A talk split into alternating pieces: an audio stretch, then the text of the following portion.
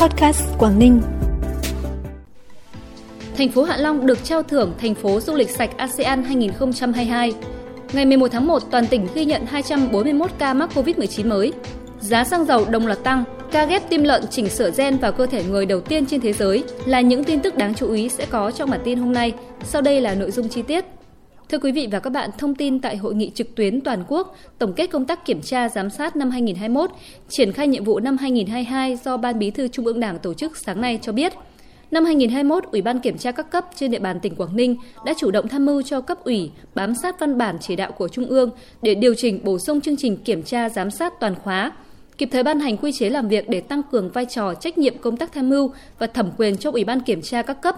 tiếp tục chỉ đạo triển khai chương trình kiểm tra giám sát theo hướng tổng hợp, đồng bộ các chương trình kiểm tra giám sát của Đảng, chính quyền, Mặt trận Tổ quốc và các tổ chức chính trị xã hội từ tỉnh đến cơ sở. Trong đó tích hợp cả chương trình thanh tra chuyên ngành của các sở ngành vào trong chương trình đồng bộ, hạn chế việc trùng lập về nội dung đối tượng để đồng bộ sử dụng kết quả sau kiểm tra, giám sát, thanh tra và đồng bộ xem xét xử lý kỷ luật đảng với kỷ luật chính quyền với phương châm triển khai thực hiện linh hoạt trong bối cảnh dịch bệnh COVID-19, phục vụ các nhiệm vụ chính trị của địa phương, đơn vị.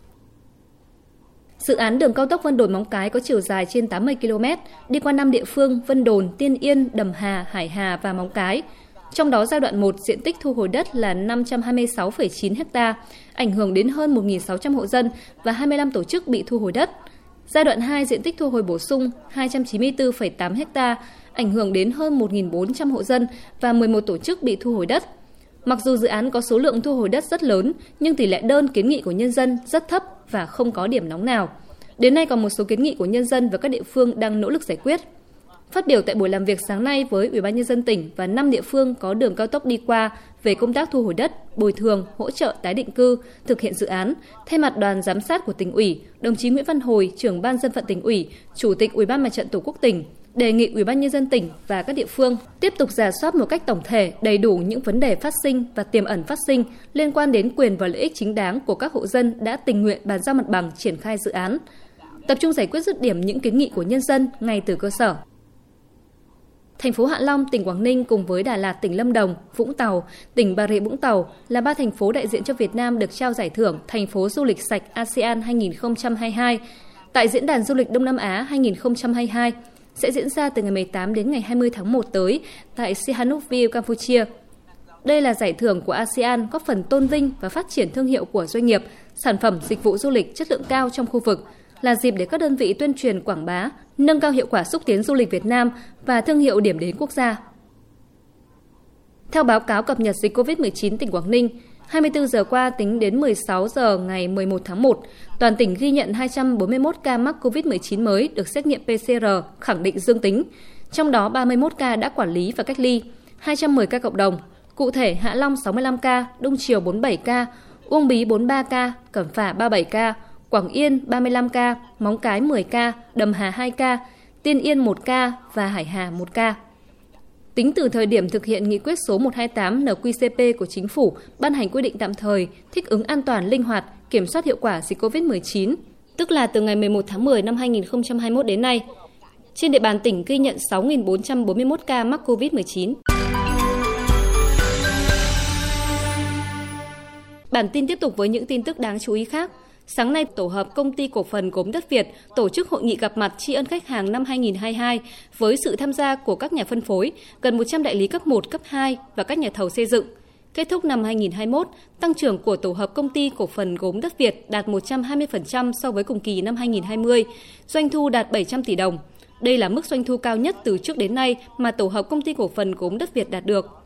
Năm 2022, tổ hợp công ty cổ phần gốm Đức Việt xác định tiếp tục phối hợp hiệu quả với các đại lý, nhà phân phối chăm sóc khách hàng, đẩy mạnh truyền thông về chất lượng sản phẩm để không ngừng mở rộng phát triển thị trường tiêu thụ các sản phẩm lợi thế của doanh nghiệp, chống bán phá giá, phấn đấu doanh thu đạt 750 tỷ đồng. Năm 2021, tỉnh Quảng Ninh đã tiếp nhận thêm 3 dự án sử dụng vốn viện trợ phi chính phủ nước ngoài, bao gồm dự án bảo vệ quyền của trẻ em bị ảnh hưởng bởi HIVS, dự án tăng cường quyền năng kinh tế và chăm sóc sức khỏe sinh sản cho phụ nữ dân tộc thiểu số, dự án xây dựng nhà học bộ môn cho trường tiểu học Tân Bình, huyện Đầm Hà. Như vậy, tính đến nay toàn tỉnh có 10 dự án đang được triển khai hoạt động của 10 tổ chức phi chính phủ nước ngoài với tổng vốn thực hiện trên 35 tỷ đồng, trong đó tổng giá trị cam kết viện trợ đạt trên 29 tỷ đồng. Thời điểm này, nông dân huyện Vân Đồn đang tập trung chuẩn bị các loại nông sản hàng hóa đảm bảo chất lượng mẫu mã để phục vụ thị trường Tết. Toàn huyện có trên 70 ha trồng đào, dự kiến trong dịp Tết này, các hộ trồng đào Vân Đồn sẽ xuất bán ra thị trường với sản lượng 60.000 cây và 30.000 cành. Năm nay giá đào vẫn khá ổn định so với mọi năm. Cùng với đào, Vân Đồn cũng nổi tiếng là vùng cung cấp nguồn thủy hải sản lớn của tỉnh, đặc biệt là trong dịp Tết Nguyên đán hàng năm.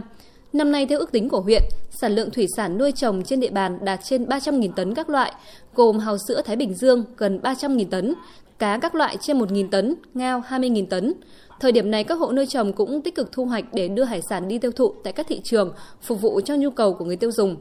Để giải quyết nỗi lo của người nuôi trồng thủy sản trước dịp Tết Nguyên đán sắp tới, huyện Vân Đồn đã phối hợp với các sở ngành liên quan, kết nối với các doanh nghiệp nhằm đẩy mạnh tiêu thụ nông sản cho người dân. Chuyển sang những thông tin đáng chú ý khác. Theo điều hành giá bán lẻ của Liên Bộ Công Thương Tài chính, giá xăng E5 RON 92 từ 15 giờ ngày 11 tháng 1 sau điều chỉnh là 23.150 đồng một lít, tăng 600 đồng. Xăng RON 95 là 23.870 đồng một lít, tăng 580 đồng. Giá các mặt hàng dầu đều tăng. Dầu hỏa là 17.130 đồng một lít, tăng 620 đồng. Dầu diesel là 18.230 đồng một lít, tăng 660 đồng. Dầu ma rút là 16.360 đồng một kg, tăng 620 đồng. Như vậy đây là lần thứ hai liên tiếp từ cuối tháng 12 năm 2021, giá xăng dầu bán lẻ trong nước tăng mạnh trở lại. Ở kỳ điều chỉnh lần này, Liên Bộ không chi sử dụng từ quỹ bình ổn xăng dầu, thay vào đó tăng trích quỹ các mặt hàng xăng dầu vào quỹ bình ổn. Các bác sĩ Mỹ mới đây đã cấy ghép quả tim lợn được chỉnh sửa gen cho một người đàn ông mắc bệnh tim giai đoạn cuối. Điều kỳ diệu đã xảy ra, bệnh nhân đang phục hồi tốt sau 3 ngày phẫu thuật. Dù còn quá sớm để chắc chắn ca phẫu thuật có thật sự thành công hay không, nhưng ca ghép tạng này đã đánh dấu một bước tiến trong hành trình kéo dài hàng thập kỷ nhằm tìm ra cách sử dụng nội tạng động vật để thực hiện những ca cấy ghép có thể cứu sống con người. Các bác sĩ tại Trung tâm Y tế Đại học Maryland cho rằng, ca cấy ghép này cho thấy tim của động vật đã được chỉnh sửa gen, có thể hoạt động trong cơ thể con người mà không bị đào thải ngay lập tức. Với thông tin vừa rồi thì bản tin hôm nay cũng xin được khép lại. Xin chào và hẹn gặp lại quý vị trong các bản tin sau.